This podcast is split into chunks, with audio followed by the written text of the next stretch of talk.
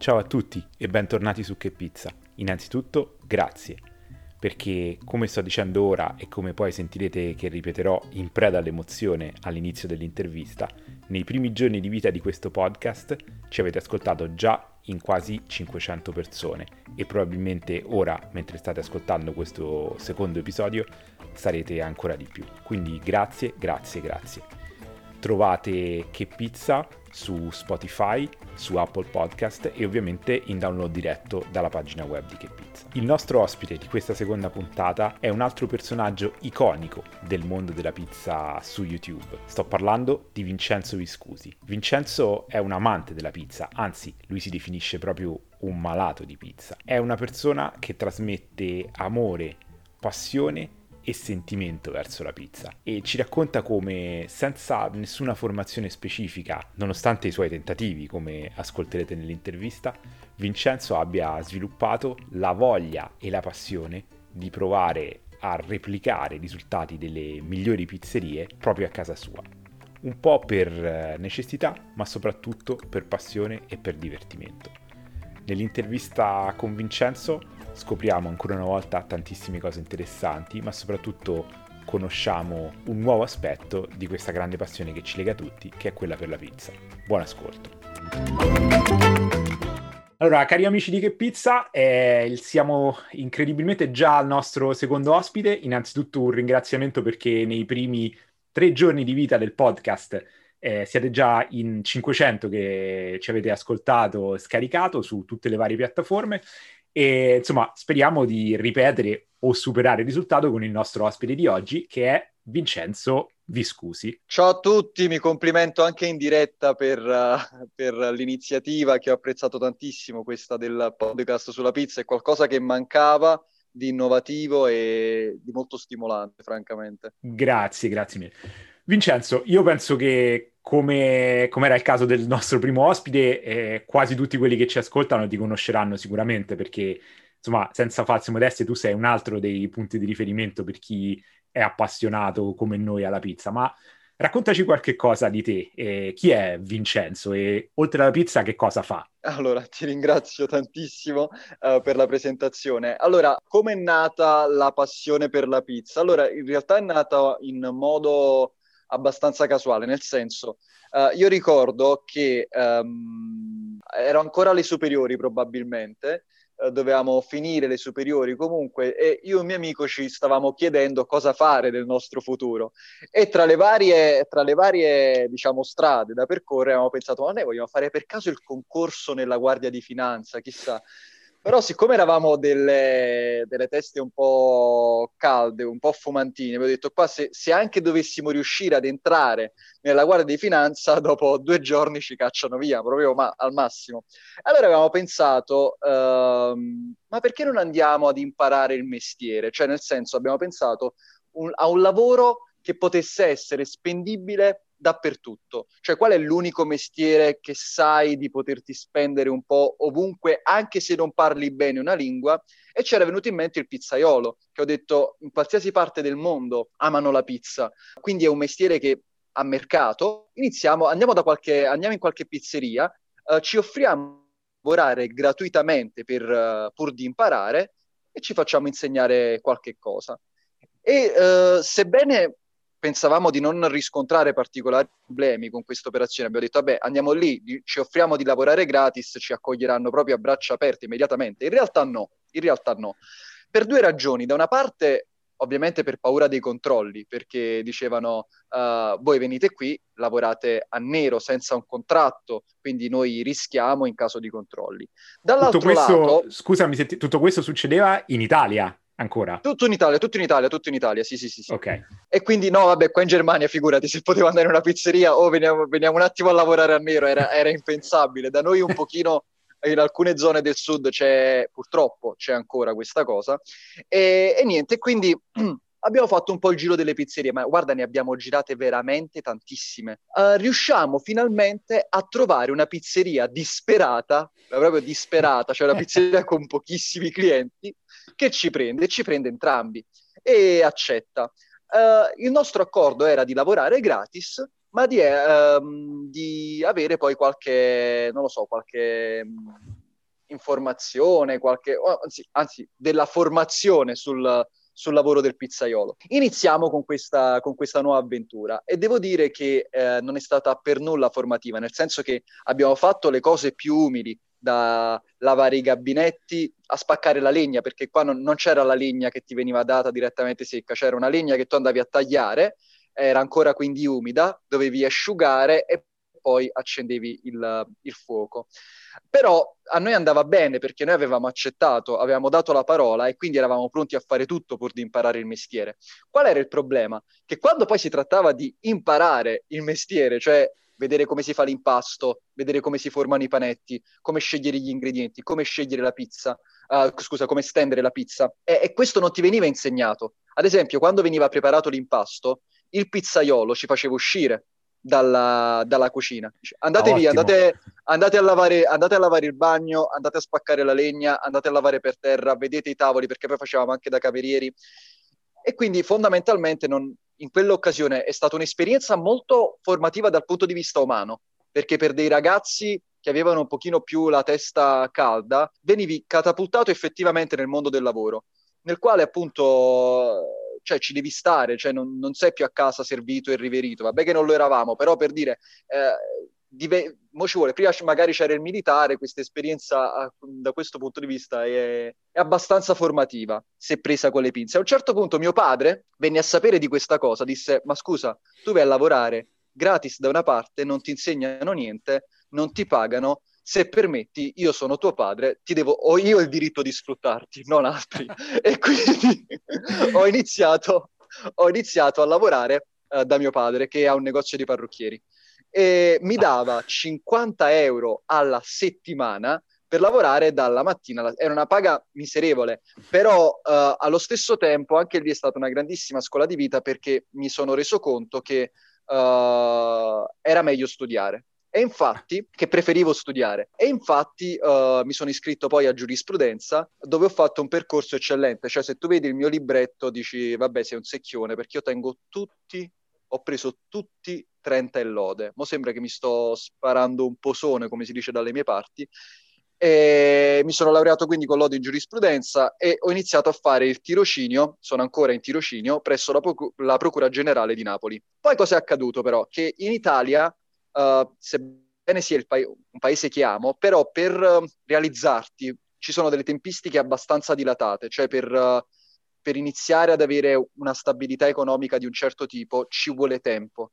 E io, siccome ero fidanzato con la mia attuale moglie da un po', volevamo mettere su famiglia, volevamo una casa nostra, eccetera, non ce la facevamo ad aspettare. Ed è capitata la Germania, perché mia moglie lavora, lavora qui come infermiera Uh, io ho la possibilità comunque di effettuare il tirocinio a distanza, ho la possibilità comunque di lavoricchiare tramite uh, YouTube, tramite collaborazioni e quindi si è trovata un po' la quadra. Poi adesso c'è questa cosa del, del coronavirus e, e, si vedranno un po' gli scenari. Comunque, come ti dicevo, la passione della pizza comunque non si è spenta, cioè nel senso, uh, intanto a noi c'era rimasta la cosa di dover imparare quel, um, quel, mestiere. Con l'andare avanti, quindi, io uh, ho comprato, comprai, mi ricordo, ero ancora in Italia qui, comprai una planetaria e iniziavo a sperimentare con uh, gli impasti, facevamo... Uh, che poi il bello, mi ricordo che ogni volta che andavo in una pizzeria per cercare di imparare, il pizzaiolo mi diceva sempre la stessa cosa, non fo pizzaiolo non fare il pizzaiolo in italiano. No, no, fai, fai, l'avvocato, fai l'avvocato, ma non fare il pizzaiolo, è una vita sacrificata, è una vita così, è una vita colà. Mi sono laureato in giurisprudenza, ho iniziato a fare il tirocinio come avvocato e quando parlavo con gli avvocati tutti dicevano no, non fare l'avvocato, uh, è un mestiere sacrificato, fai il pizzaiolo, è meglio retribuito.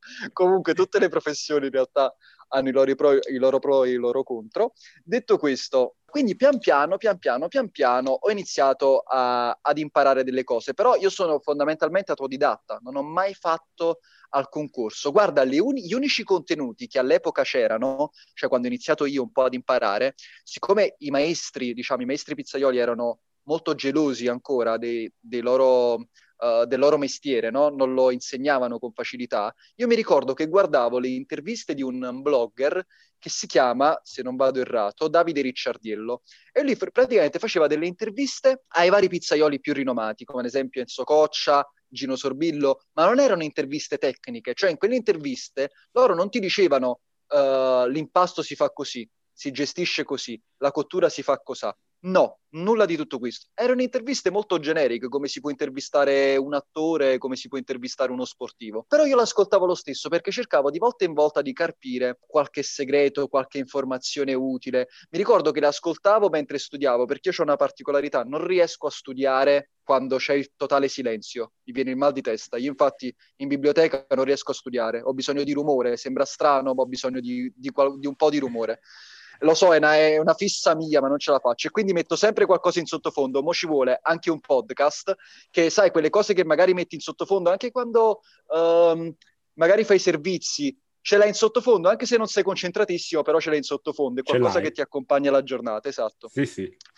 Uh, detto questo, e quindi alle volte mi viene da pensare alla ricchezza che hanno le persone oggi, perché oggi ci sono tantissimi canali YouTube uh, su cui puoi imparare a fare di tutto, cioè puoi imparare le tecniche più, più disparate con tutti gli strumenti che hai a disposizione. Tutta questa ricchezza è nata ultimamente, da qualche anno comunque, non da tantissimo, con la sempre maggiore diffusione della, della pizza, cioè del, della passione per la pizza. Ciò prodotto perché Uh, quando ho, mi ricordo quando comprai io l'F1, cioè quando feci un po' il salto di qualità nel fare le pizze in un certo modo, andavano, andavano molto i forum, oggi vanno un po' meno, però il problema, vuoi sapere qual era dei forum? Che le ricette un po' erano incomplete e un po' veniv- erano un po' ammantate di un alone uh, di misteriosità, di... cioè c'era sempre la sensazione che c'era qualcosa di non detto. Come dire, non avevi mai la sensazione di aver capito, dici sì, ok, ma come l'ha fatta questa cosa? Non, eh, insomma, non imparavi veramente, potevi trarre qualche spunto. Oggi c'hai gli youtuber che ti dicono di tutto, cioè non solo c'hai il video che più esplicativo di così non si può, ma la possibilità di contattare lo youtuber direttamente un, un, con un commento o tramite Instagram o comunque i canali social più in generale e dire uh, uh, ho questi strumenti, come mi devo regolare? Ed è una comodità assurda, assoluta. Certo. Forse anche troppo in alcune situazioni, magari ne parliamo dopo, ma sì. forse siamo un po' viziati ultimamente. Eh, allora, bella domanda. Il discorso è questo.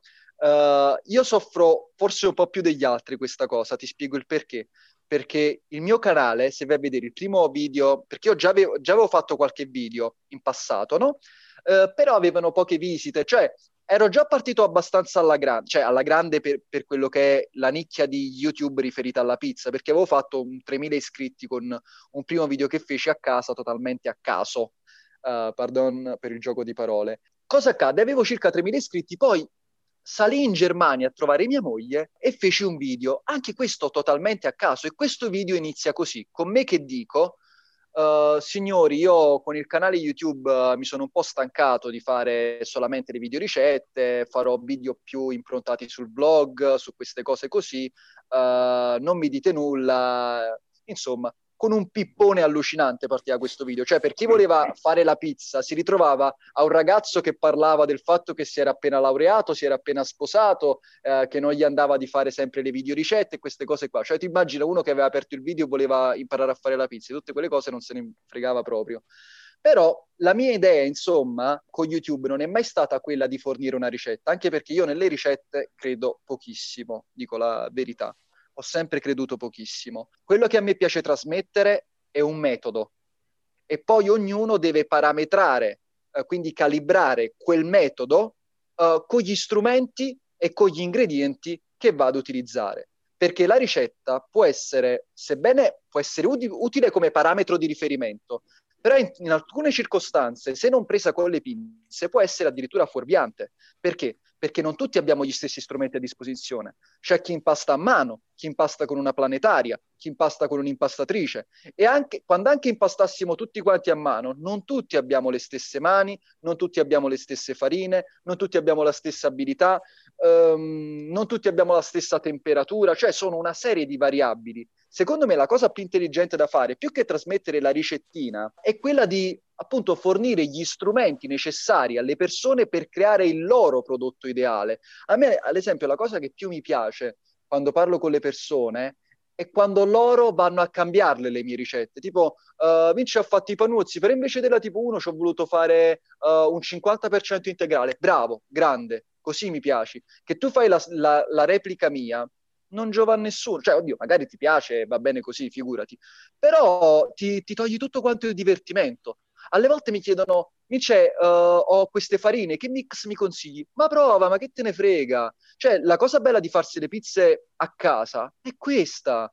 Cioè, lo, il poter sperimentare, il potersi divertire. No, avere direttamente quello che ti dice, guarda, la Caputo Rossa, oh scusa, posso fare il nome de- delle marche? Vabbè, dico, uh, nemmeno... Tranquillo. No, pure, dico per dire, comunque la farina X, che idratazione devo dare? Io te la so anche dare, quella che secondo me è l'idratazione ideale, però ti togli un po' il gusto delle cose, no? A quel punto, se, se vuoi una pizza buona, con zero sbattimenti, chiamatela. Cioè, chiami certo. la pizzeria, te la fai portare, fai prima. Era, era, quello che infatti implicavo io, ti volevo dire che noto insomma sui, sui, vari gruppi Facebook che frequento, forum, ma anche nei commenti su YouTube, a volte leggo una sorta di frustrazione perché ovviamente c'è chi vede le tue pizze che sono, eh, vengono, sono molto belle, vengono molto bene e magari dice ah io non riesco a farla così.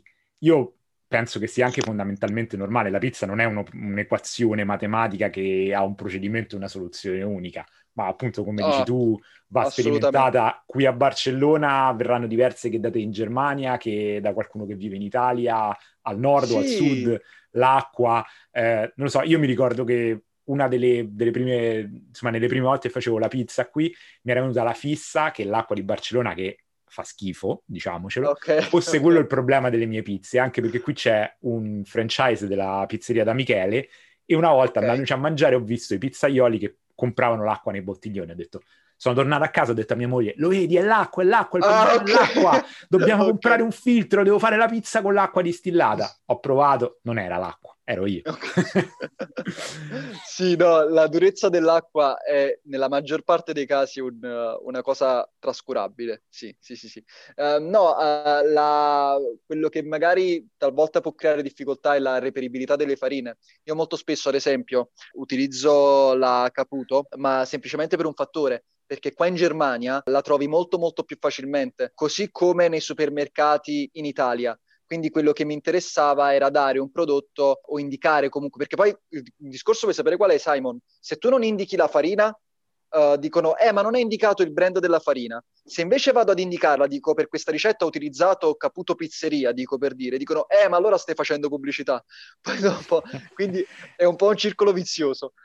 Tanto è vero che per dimostrare che non facessi pubblicità alla Caputo ho dovuto aspettare, cioè ho dovuto proprio dirlo in un video uh, perché la, acquistai la Caputo e dissi vicino a mia moglie, alcuni pensano che noi pubblicizziamo la Caputo quando poi in realtà non è così, no. Certo. Uh, sì. Ma no, quello che ti volevo chiedere, abbiamo parlato, hai, hai fatto diversi accenni alla Germania, ma quindi questa passione per la pizza fatta in casa poi si è sviluppata per necessità, cioè perché in Germania non riuscivi a trovare la pizza che volevi mangiare o è qualcosa che ti sei portato allora, dietro dall'Italia? Io, parti...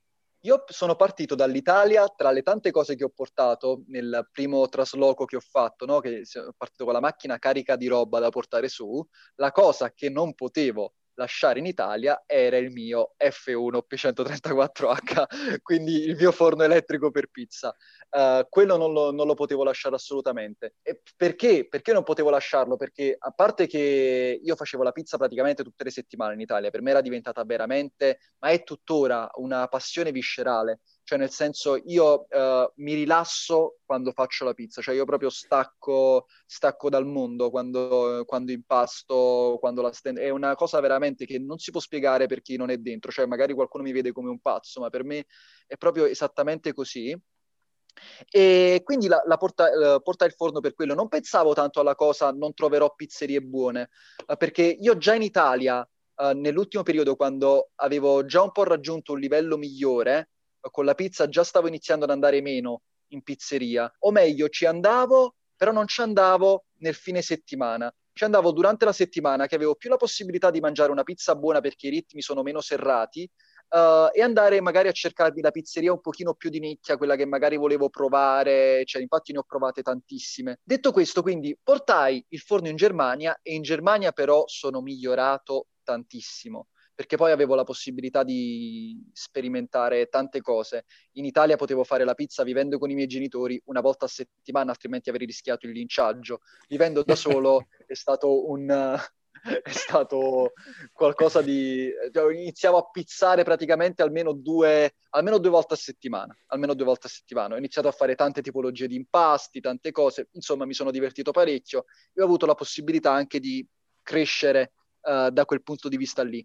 Sì, però ti dirò, anche in Germania fondamentalmente ci sono in realtà delle belle, delle belle realtà. Ad esempio io vivo ad Augsburg, che sarebbe una città in Baviera vicino Monaco, e ad esempio qui ce n'è una sola, però c'è una pizzeria decente. Poi tutte le altre, vuoi sapere che cos'è? Che tendono, ma non solo le pizzerie, anche i ristoranti italiani, tendono ad accontentare i tedeschi. Cioè nel senso, loro sanno che alla fine uh, quelle cose se le mangiano, quindi nemmeno si pongono il problema di dire proviamo a fare un prodotto eccellente e vediamo come prende. No, dicono vabbè, ma tanto loro, lo posso dire in casertano, si mangiano tutto cose, mangiano tutto, quindi non, uh, non fa niente. Però se, secondo me è un'idea, un'idea, sbagliata, che ti devo dire, cioè non, non li gestisco io. Io ho vissuto quattro anni a Monaco e quindi so bene di quello, di, quello ah, okay. di cui parli. E ho mangiato in ottimi ristoranti italiani, però posso anche dire tranquillamente di aver mangiato la peggior pizza della mia vita alla pizzeria sotto casa mia. Questo proprio lo dico okay. senza ombra di dubbio e senza vergogna per quello ti chiedevo se hai dovuto fare di necessità virtù, insomma. Anche se io ti dico la verità, io quando sono all'estero uh, scarto sempre la cucina italiana.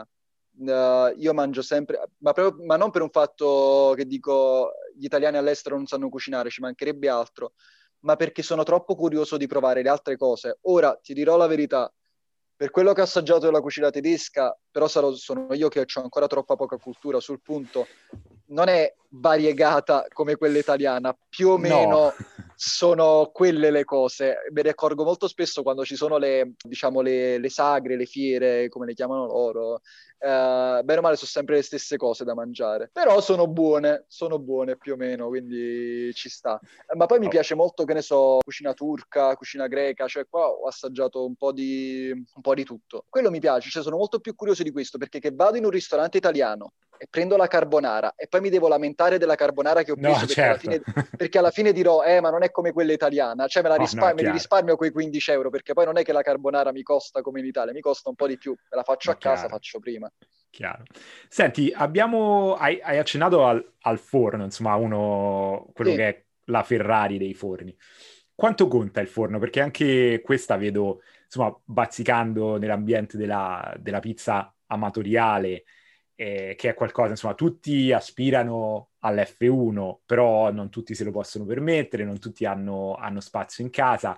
E tu hai provato tantissimi forni elettrici a gas, il forno di casa. È fondamentale avere un forno specifico o si possono ottenere buoni risultati anche con il forno di casa? Allora, per quanto riguarda la pizza napoletana, questa a mio avviso non può essere cotta nel forno di casa perché nel forno di casa puoi avere un prodotto eccellente, un prodotto che ti piace anche di più della pizza napoletana, ma non la pizza napoletana, perché le temperature sono troppo diverse.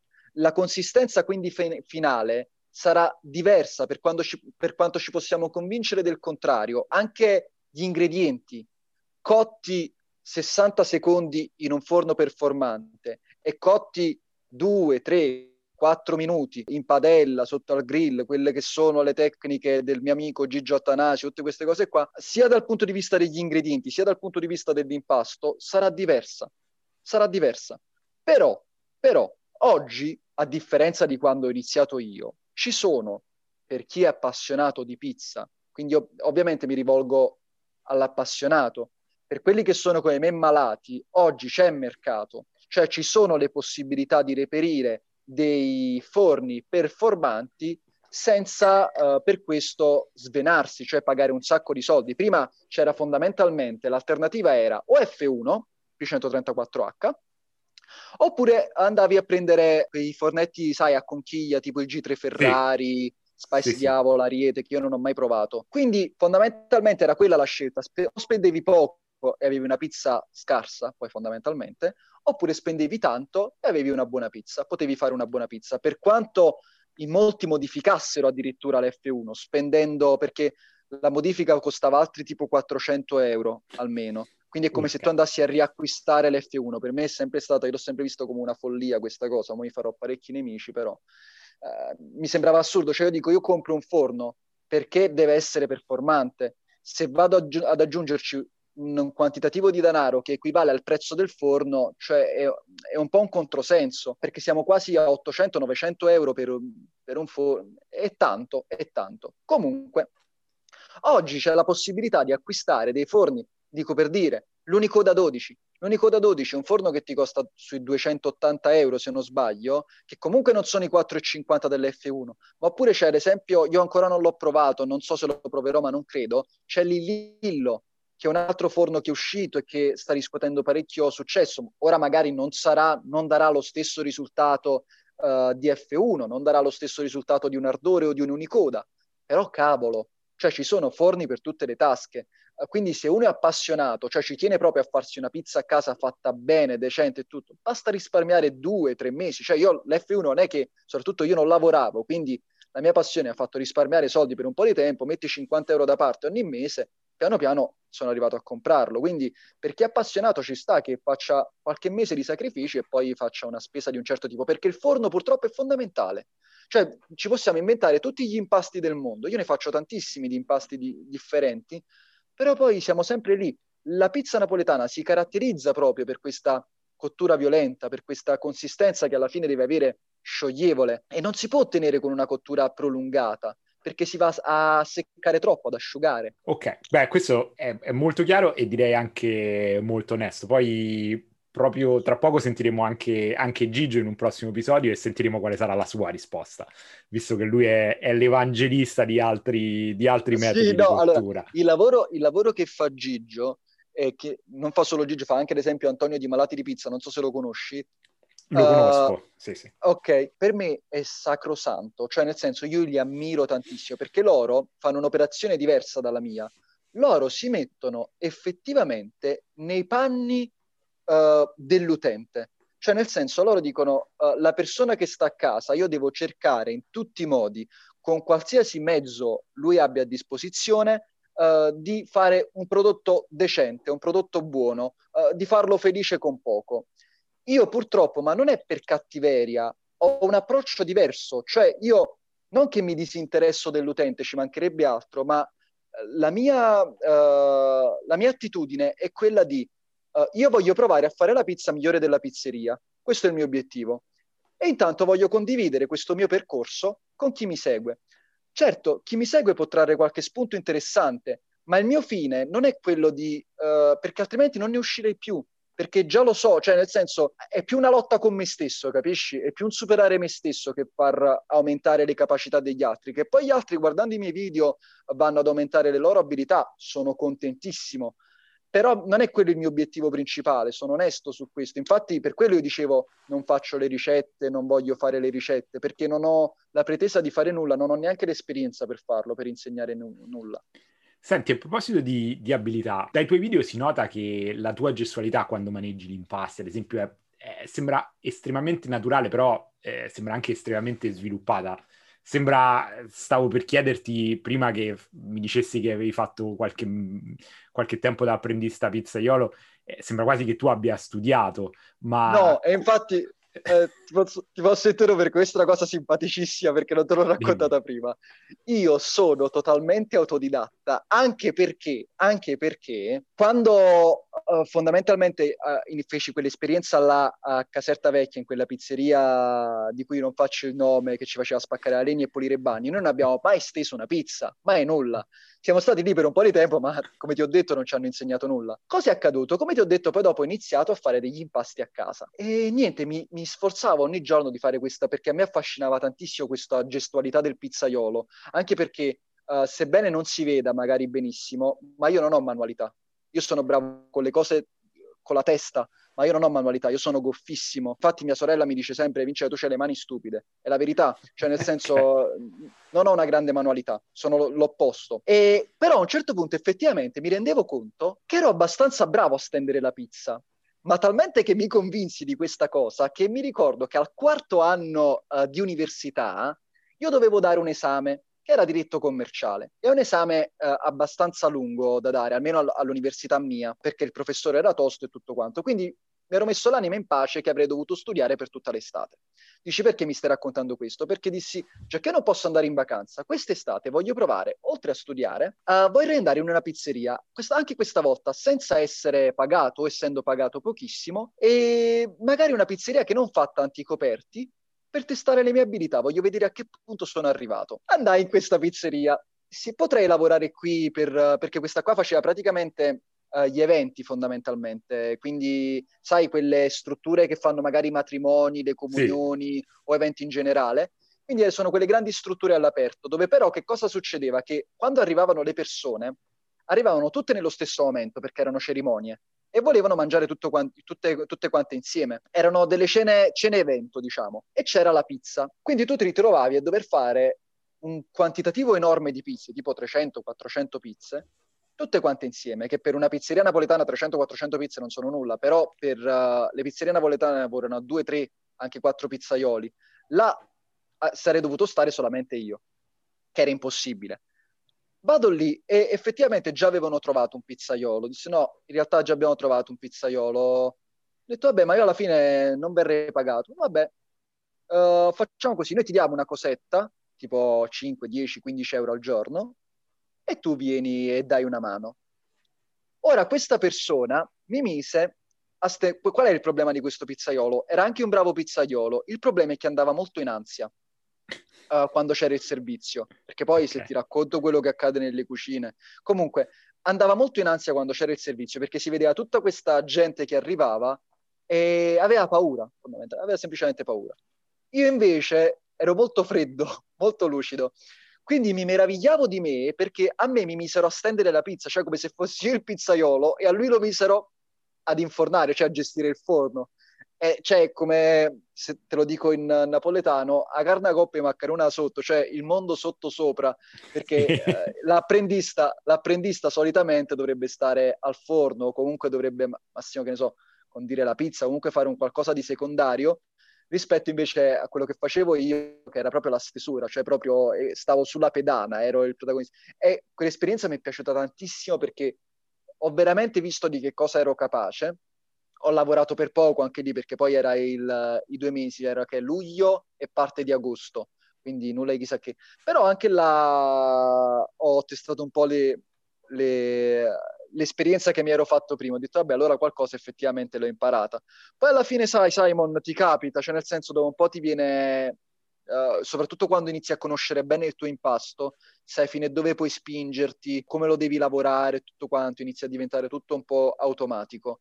Uh, già ad esempio quando ti trovi a, a, man- a, a, manipolare un impasto leggermente diverso dal tuo, fatto magari con un'idratazione diversa, con una farina avente una forza diversa, uh, con un altro punto di lievitazione, non è che perdi le tue capacità, però già sei molto meno sicuro sei... Ci prendere confidenza con l'impasto. Senti, abbiamo, abbiamo detto il tuo impasto, ma qual è il tuo impasto preferito?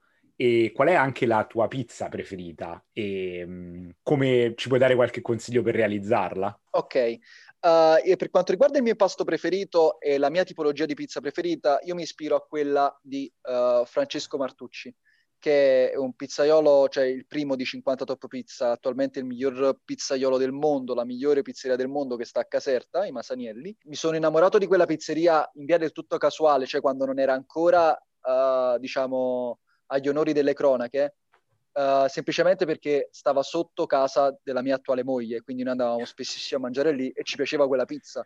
Che Poi, fortuna, pian piano, direi.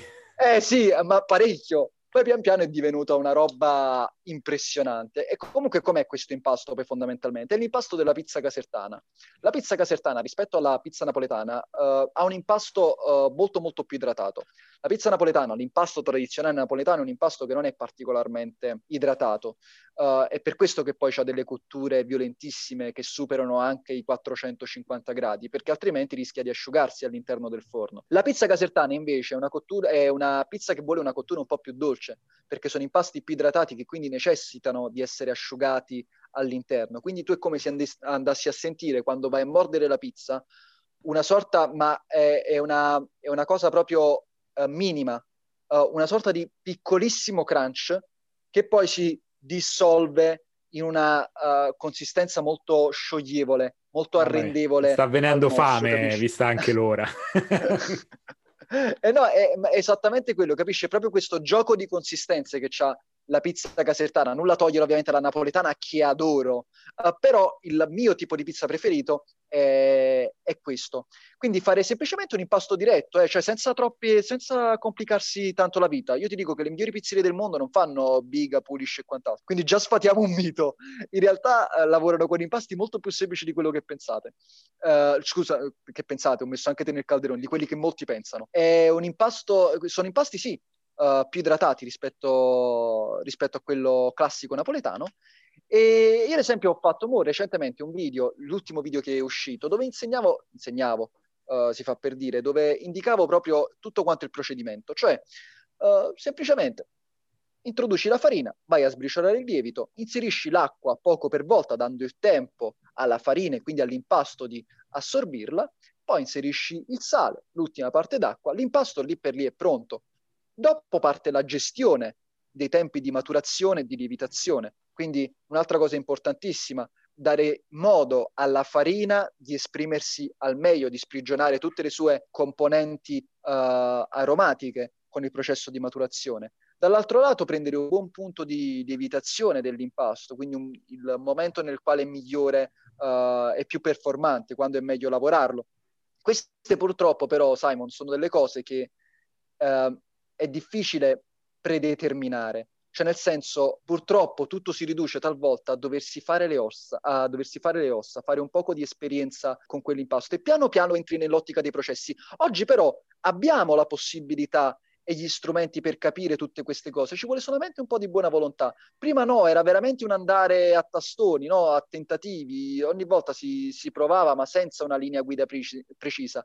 Oggi ci sono dei parametri uh, di, di riferimento. Ovviamente, come ti dicevo, la pizza casertana è una pizza che poi ha anche una sua, una sua tipologia di cottura. Ecco perché io mi sono permesso di chiamare il video pizza casertana, perché effettivamente il processo varia dal momento della preparazione dell'impasto. Ecco, già ad esempio la preparazione dell'impasto. Nella tradizione napoletana, se tu vedi anche i video dei pizzaioli napoletani no, che facevano anche su Italia Squisita, quindi su canali importanti, partivano tutti quanti sempre dall'acqua.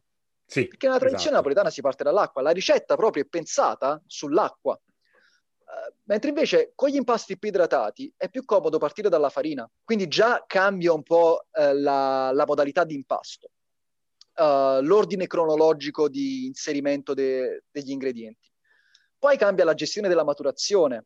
L'impasto napoletano tendenzialmente è sempre stato, o comunque spesso stato, un impasto che si faceva la mattina per la sera e la sera per il giorno dopo. Quindi siamo sulle 12 ore di, uh, di lievitazione, di maturazione. La pizza invece casertana tende, vabbè, ma questo però anche qua varia, comunque siamo sempre sulle 24 ore molto spesso di, di maturazione almeno. Ancora la cottura, un'ulteriore differenza, a parte la manipolazione, la manipolazione se tu vai a vedere, se tu noti la stesura che fa Franco Pepe o Francesco Martucci, la pizza la accarezzano perché è un impasto molto più delicato rispetto a quando invece vedi Sorbillo che stende la pizza ed è molto più, uh, fra virgolette, aggressivo nella, eh, nella stesura della pizza, molto più, diciamo così, invadente, perché sa di avere un impasto più tenace, ok? Uh, meno idratato, quindi meno delicato di un impasto fatto, uh, scusa, un impasto stile casertano. Tutte queste piccolezze,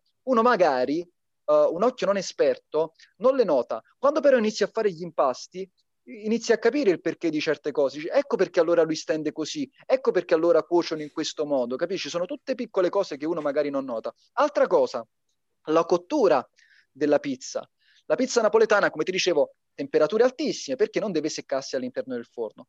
Pizza casertana c'è invece la cosa di avere una cottura un pochino più meno, meno violenta, quindi leggermente più lunga per dare il tempo all'impasto di asciugarsi e quindi la, la rivalutazione anche della cottura a bocca di forno, no? Uh, che ad esempio è una cottura che è propria anche del calzone. Il calzone viene cotto a bocca di forno per dare il tempo anche agli ingredienti all'interno di cuocersi al meglio, di sciogliersi ah. per bene e tutto quanto. Ok, Sono quindi forno aperto piccole... nel caso di un forno elettrico? Eh sì, sì, sì, sarebbe ah. l'ideale. Per esempio, ecco, questa qua è una cosa che uscirà fra l'altro nel video uh, di domani e volevo dire proprio uno dei vantaggi dell'Unicode e più in generale dei forni a gas, ma in particolar modo dell'Unicoda 16. Se vai a vedere l'Unicoda 16, c'ha nella parte davanti una parte più larga della pietra, che sostanzialmente ti dà la possibilità di allontanare la pizza dalla fiamma e quindi è una manna dal cielo per gli impasti più idratati, perché tu ti porti la pizza lì ed è come se andassi a replicare una sorta di cottura a bocca di forno, che per me che, che faccio gli impasti idratati è l'ideale, perché quando invece vai a mettere una pizza, che ne so, uh, in F1, ok? Nell'F1 P134H, tu una volta che è infornato, e eh, dopo non è che c'hai più tanti margini di gestione. O, oddio, potresti anche aprire la porta del forno e iniziare a ruotare la pizza, eh, per, oppure spostartela un po', però perdi anche tanta temperatura. Certo. l'F1 P134H per arrivare a temperatura e ci mette almeno una quarantina di minuti eh, in linea di massima, chi 35, chi 30, chi 45, perché poi qua ognuno varia però ci mette il suo tempo, quindi perdere tutta quella temperatura per fare ogni pizza, poi dopo ci devi ritornare a quella temperatura. E quindi tu certo. per fare 5 pizze vai al manicomio, ci metti 12 ore, cioè capisci? Quindi eh, io infatti quando ho provato i forni a gas, ah poi dopo ti volevo dire una cosa, lo so che magari allunghiamo un attimino il brodo, però ti devo dire una cosa importante sulla mia visione della pizza. Vai tranquillo. Uh, però dicevo, sui forni a gas, quando l'ho provato, li ho provati per la prima volta, che poi è stato qui in Germania, fra l'altro, me ne sono letteralmente innamorato. E l'ho provato a casa di alcuni tedeschi, fra l'altro, quindi dei tedeschi che hanno uh, implementato un po' le conoscenze di un italiano. E, e, e, su questo mi ricollego al fatto là della pizza, no? perché io prima ho detto quella frase, ho detto il mio, il mio obiettivo nei miei video non è quello di, um, diciamo così, dare un, uh, una ricetta. Io la pizza la vedo in un altro modo come la vedo? Per me la pizza è la magia della pizza, la magia di questo mondo che spinge te a fare il podcast, uh, altre persone a fare, non lo so, i festival, uh, le interviste, le ricette, tutto quanto. Insomma, tutto questo carrozzone, secondo me, è dovuto non solamente alla bontà del prodotto, ma perché in realtà la pizza forse è una di quelle poche pietanze che ha un portato culturale ed emozionale che altri piatti non hanno. Cioè, per quanto può essere buono lo strudel, va bene, uh, per quanto lo posso amare, è uno dei miei dolci preferiti. Però il, lo strudel non è una, una, una um, dire, una, chiave di lettura della società, un veicolo culturale. Un, eh, per me la pizza è qualcosa in più eh, so c'è, c'è, una frase che io mi sono segnato da uno dei tuoi ultimi video, quello dove spiegavi come fare la pizza a ruota di carro, che è quella classica sì. della pizzeria Michele. Tu la assaggi e dici, signori, io sto mangiando la storia. Esatto. Mi ha veramente colpito. E infatti volevo chiederti perché stavi mangiando la storia. È perché la pizza a ruota di carro è una pizza che nasce nei quartieri più popolari di Napoli e nasce proprio perché il, uh, diciamo, uh, le persone meno, uh, meno agiate della società dovevano vedere, per essere invogliate ad acquistare la pizza, una pizza piena, cioè una pizza grande, no? Cioè dovevano avere quell'illusione di pagare poco un piatto che in realtà era molto molto Uh, diciamo corposo, quando poi in realtà era un impasto comunque molto sottile, quindi non è che ti andava a riempire di più la pancia, però era un inganno alla vista. Sai una cosa, c'è un video di Guglielmo Volo, un famosissimo pizzaiolo napoletano, che addirittura insegnava come condire la margherita e c'era un modo particolare. Cosa diceva lui? Allora, quando si fa la pizza nella vetrina, cioè scusa, eh, nella vetrina si intende dire, intendo dire, quando si fa la pizza davanti al cliente, no? Immagina la pizzeria da sport, viene il cliente e ordina la pizza. Tu la pizza gliela fai davanti, non sei andato a sedere, gliela stai facendo davanti. Quindi deve giustificare il prezzo che ha pagato. Mettiamo caso paga 4 euro una margherita. Wow, ho pagato 4 euro, fammi vedere adesso cosa ci mette su questa pizza. Va a mettere il pomodoro. Come appena mette il pomodoro, dopo il pomodoro va a mettere il, il parmigiano, ok? E mettendo il parmigiano dopo il pomodoro, il cliente, e poi mette il basilico, mettendo pomodoro, parmigiano e basilico, il cliente già ha una sensazione di pienezza, cioè ok, già ci ha messo degli ingredienti, e poi alla fine vai a mettere la mozzarella. E gliene puoi mettere anche un pochino di meno, perché siccome già ci hai dato quella sensazione di pienezza prima mettendo gli altri ingredienti, gliene puoi mettere un quantitativo inferiore. Se invece tu andassi a mettere prima la mozzarella, quindi come secondo ingrediente, siccome la pizza là è ancora scarica di ingredienti, gliene devi mettere di più e quindi ti costa di più. Sono tutte piccole cose che però ti fanno capire quanto in realtà eh, c'è, cioè c'è una giustificazione a tutto. Uh, una, ci sono delle ragioni commer- squisitamente commerciali alla base, perché poi la, la, ruota di carro nasce per delle ragioni squisitamente commerciali e poi è divenuta storia, poi è divenuta tradizione. Non, non è un caso quindi che sia sviluppata nei quartieri più poveri, perché se poi andavi al Vomero, che invece è una zona più ricca di Napoli, lì c'è una pizza molto più pettinata, molto più come siamo abituati a mangiarla oggi, più piccolina, più da piatto, magari con un cornicione anche uh, lievemente più pronunciato Capisci? È proprio un, un modo di raccontare la società, ma è anche un modo di raccontare Uh, le sensibilità gastronomiche di ciascun popolo. Quando io sono andato, non so se hai visto il video, io sono andato a casa di alcuni tedeschi a mangiare la pizza. Sì. Uh, perché loro mi, eh, loro mi avevano invitato, ci tenevano tantissimo a conoscermi e in realtà io sarei dovuto andare là a mangiare il loro impasto. Però ho detto, sai, non voglio andare con le mani in mano, quindi portai comunque del vino e portai il mio impasto. Fortunatamente portai il mio impasto perché poi il suo impasto non riuscì bene, non, non andò bene, quindi se no rimanevamo digiuni. Meno male. Fortunatamente lo portai. Però la cosa che mi è piaciuta tantissimo, ecco, io avrei potuto fare l'italiano talebano, cioè dire no, la pizza facciamo solo noi, come facciamo noi nella faniscione. Secondo me questi discorsi qua non arricchiscono nessuno, non servono a nulla. Cioè chiuderci nel nostro, nei, nostri, nei nostri confini, cioè cantarcela e suonarcela da soli, secondo me non ha senso. Però ti dirò, ho mangiato una pizza con dei condimenti loro, oh, squisita, ma squisita, è una roba particolare, per farti capire, ed è un modo, è, è un fattore aggregante. Cioè, ma io per, se, se, domani mattina mettevo a fare le costolette di agnello, invece facevo il canale di YouTube sulle costolette d'agnello, per quanto io potevo uh, fare successo e spaccare fare una buona costoletta d'agnello, ma quando mi invitavano le persone a casa per conoscermi, No, non con, la credo. pizza invece, con la pizza invece no. Pi- e questa è la magia della pizza. Guarda, Simon, a me mi hanno invitato addirittura, a parte che mi hanno invitato praticamente in tutta Italia a conoscere, ma uh, per, uh, per, ospitarmi, eccetera. Io ogni volta che andavo in un posto, no? quando sono sceso l'ultima volta in Italia,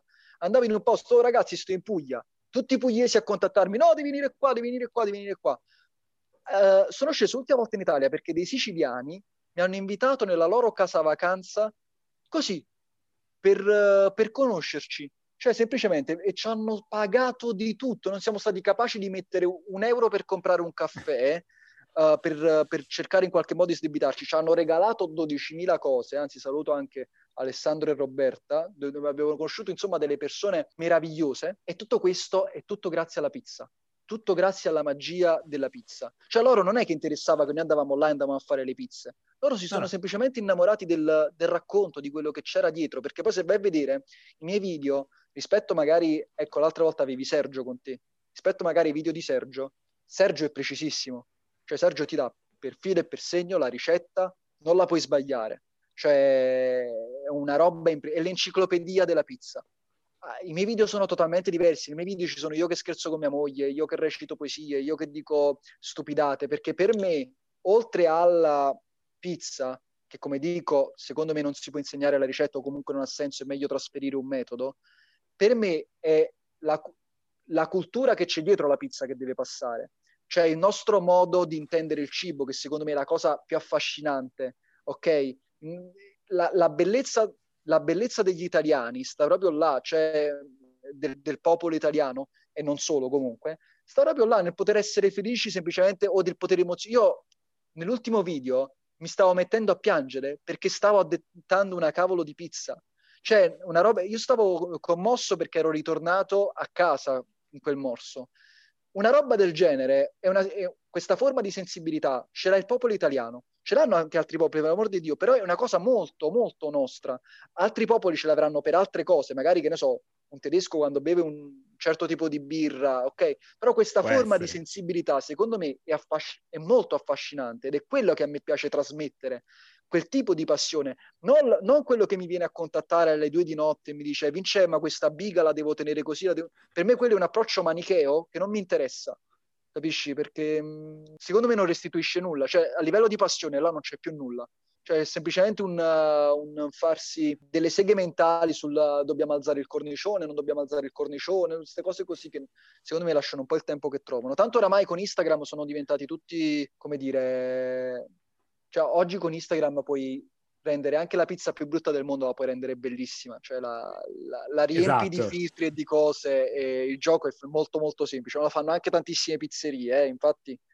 Esatto, diciamo che tante volte quando vedo le foto in giro dico ok ma oltre che alveolata col cornicione perfetto eh. è pure buona sta pizza, cioè poi te la sei mangiata o invece è venuta solo bene per la foto. Eh, questo, questo, è un handicap di noi youtuber, perché noi youtuber fondamentalmente, proprio per un fatto di esigenza, ci troviamo a dover per forza di cose comunicare attraverso l'immagine, perché poi l'unico senso che tu hai a disposizione per giudicarlo è la vista, uh, perché per il resto non puoi sentire i profumi, non puoi sentire il gusto, quindi c'è questa cosa ogni volta anche i miei video sono molto ripetitivi sul punto perché vado sempre a tagliare il cornicione, faccio vedere l'alveolo e tutto quanto. Poi sì, c'è il momento dell'assaggio in cui cerco di trasmettere qualcosa, però quel momento lì non posso eliminarlo perché non ho altri modi per comunicare. Però è normale, sarebbe bellissimo se si potesse appunto trasmettere anche, magari un giorno ci arriveremo, non lo so, profumi eh, e altre cose tramite, tramite internet, magari. Senti, ma quindi a casa mangiate tutte le pizze che fai? Allora, noi praticamente qua siamo una bella comunità, cioè nel senso, fortunatamente, ringraziando a Dio, qua conosciamo diverse famiglie di italiani, cioè, ad esempio il Capodanno l'ho passato con degli amici rumeni, uh, quindi cioè, siamo diversi di noi, insomma, che ci conosciamo, abbiamo fatto un po'... Quindi molte volte le regalo, altre volte le congelo e poi le scongelo al, diciamo, all'occorrenza. Uh, infatti mo- molte persone si chiedono ma posso congelare i panetti? Io invece di congelare i panetti faccio la pizza, poi dopo se la mangio la sera è bene, altrimenti la congelo, poi dopo la scongeli ed è ottima, è squisita lo stesso. Ah, altre volte ancora, eh sì, altre volte ancora uh, le do ai colleghi o alle colleghe di, di mia moglie, che infatti ci adorano. Okay. Uh, è anche un modo per sostenere gli infermieri durante questo periodo così sciagurato. Chissà infatti, quanto saranno che... contenti. Eh sì, almeno questo, no? Perché a parte le pizze ci diamo anche, che ne so, il pan bauletto, uh, le focacce, e loro dal, dal, lato loro ci danno, ecco ad esempio ci sono delle cose che ho scoperto qua, fanno un formaggio particolarissimo alle erbe che è un misto fra parmigiano e un altro formaggio che non mi ricordo come si chiama, però è un formaggio loro, ma di una bontà allucinante. Quindi noi gli diamo queste cose qua e loro ci danno qualcosa pure loro. No, è bellissimo, bellissimo. Senti, siamo quasi in chiusura, però proprio parlando di ingredienti ti volevo chiedere, tu spesso dici, eh, abbiamo fatto la pizza con questa mozzarella o questo pomodoro perché questo è quello che troviamo, eh, troviamo sì, qui.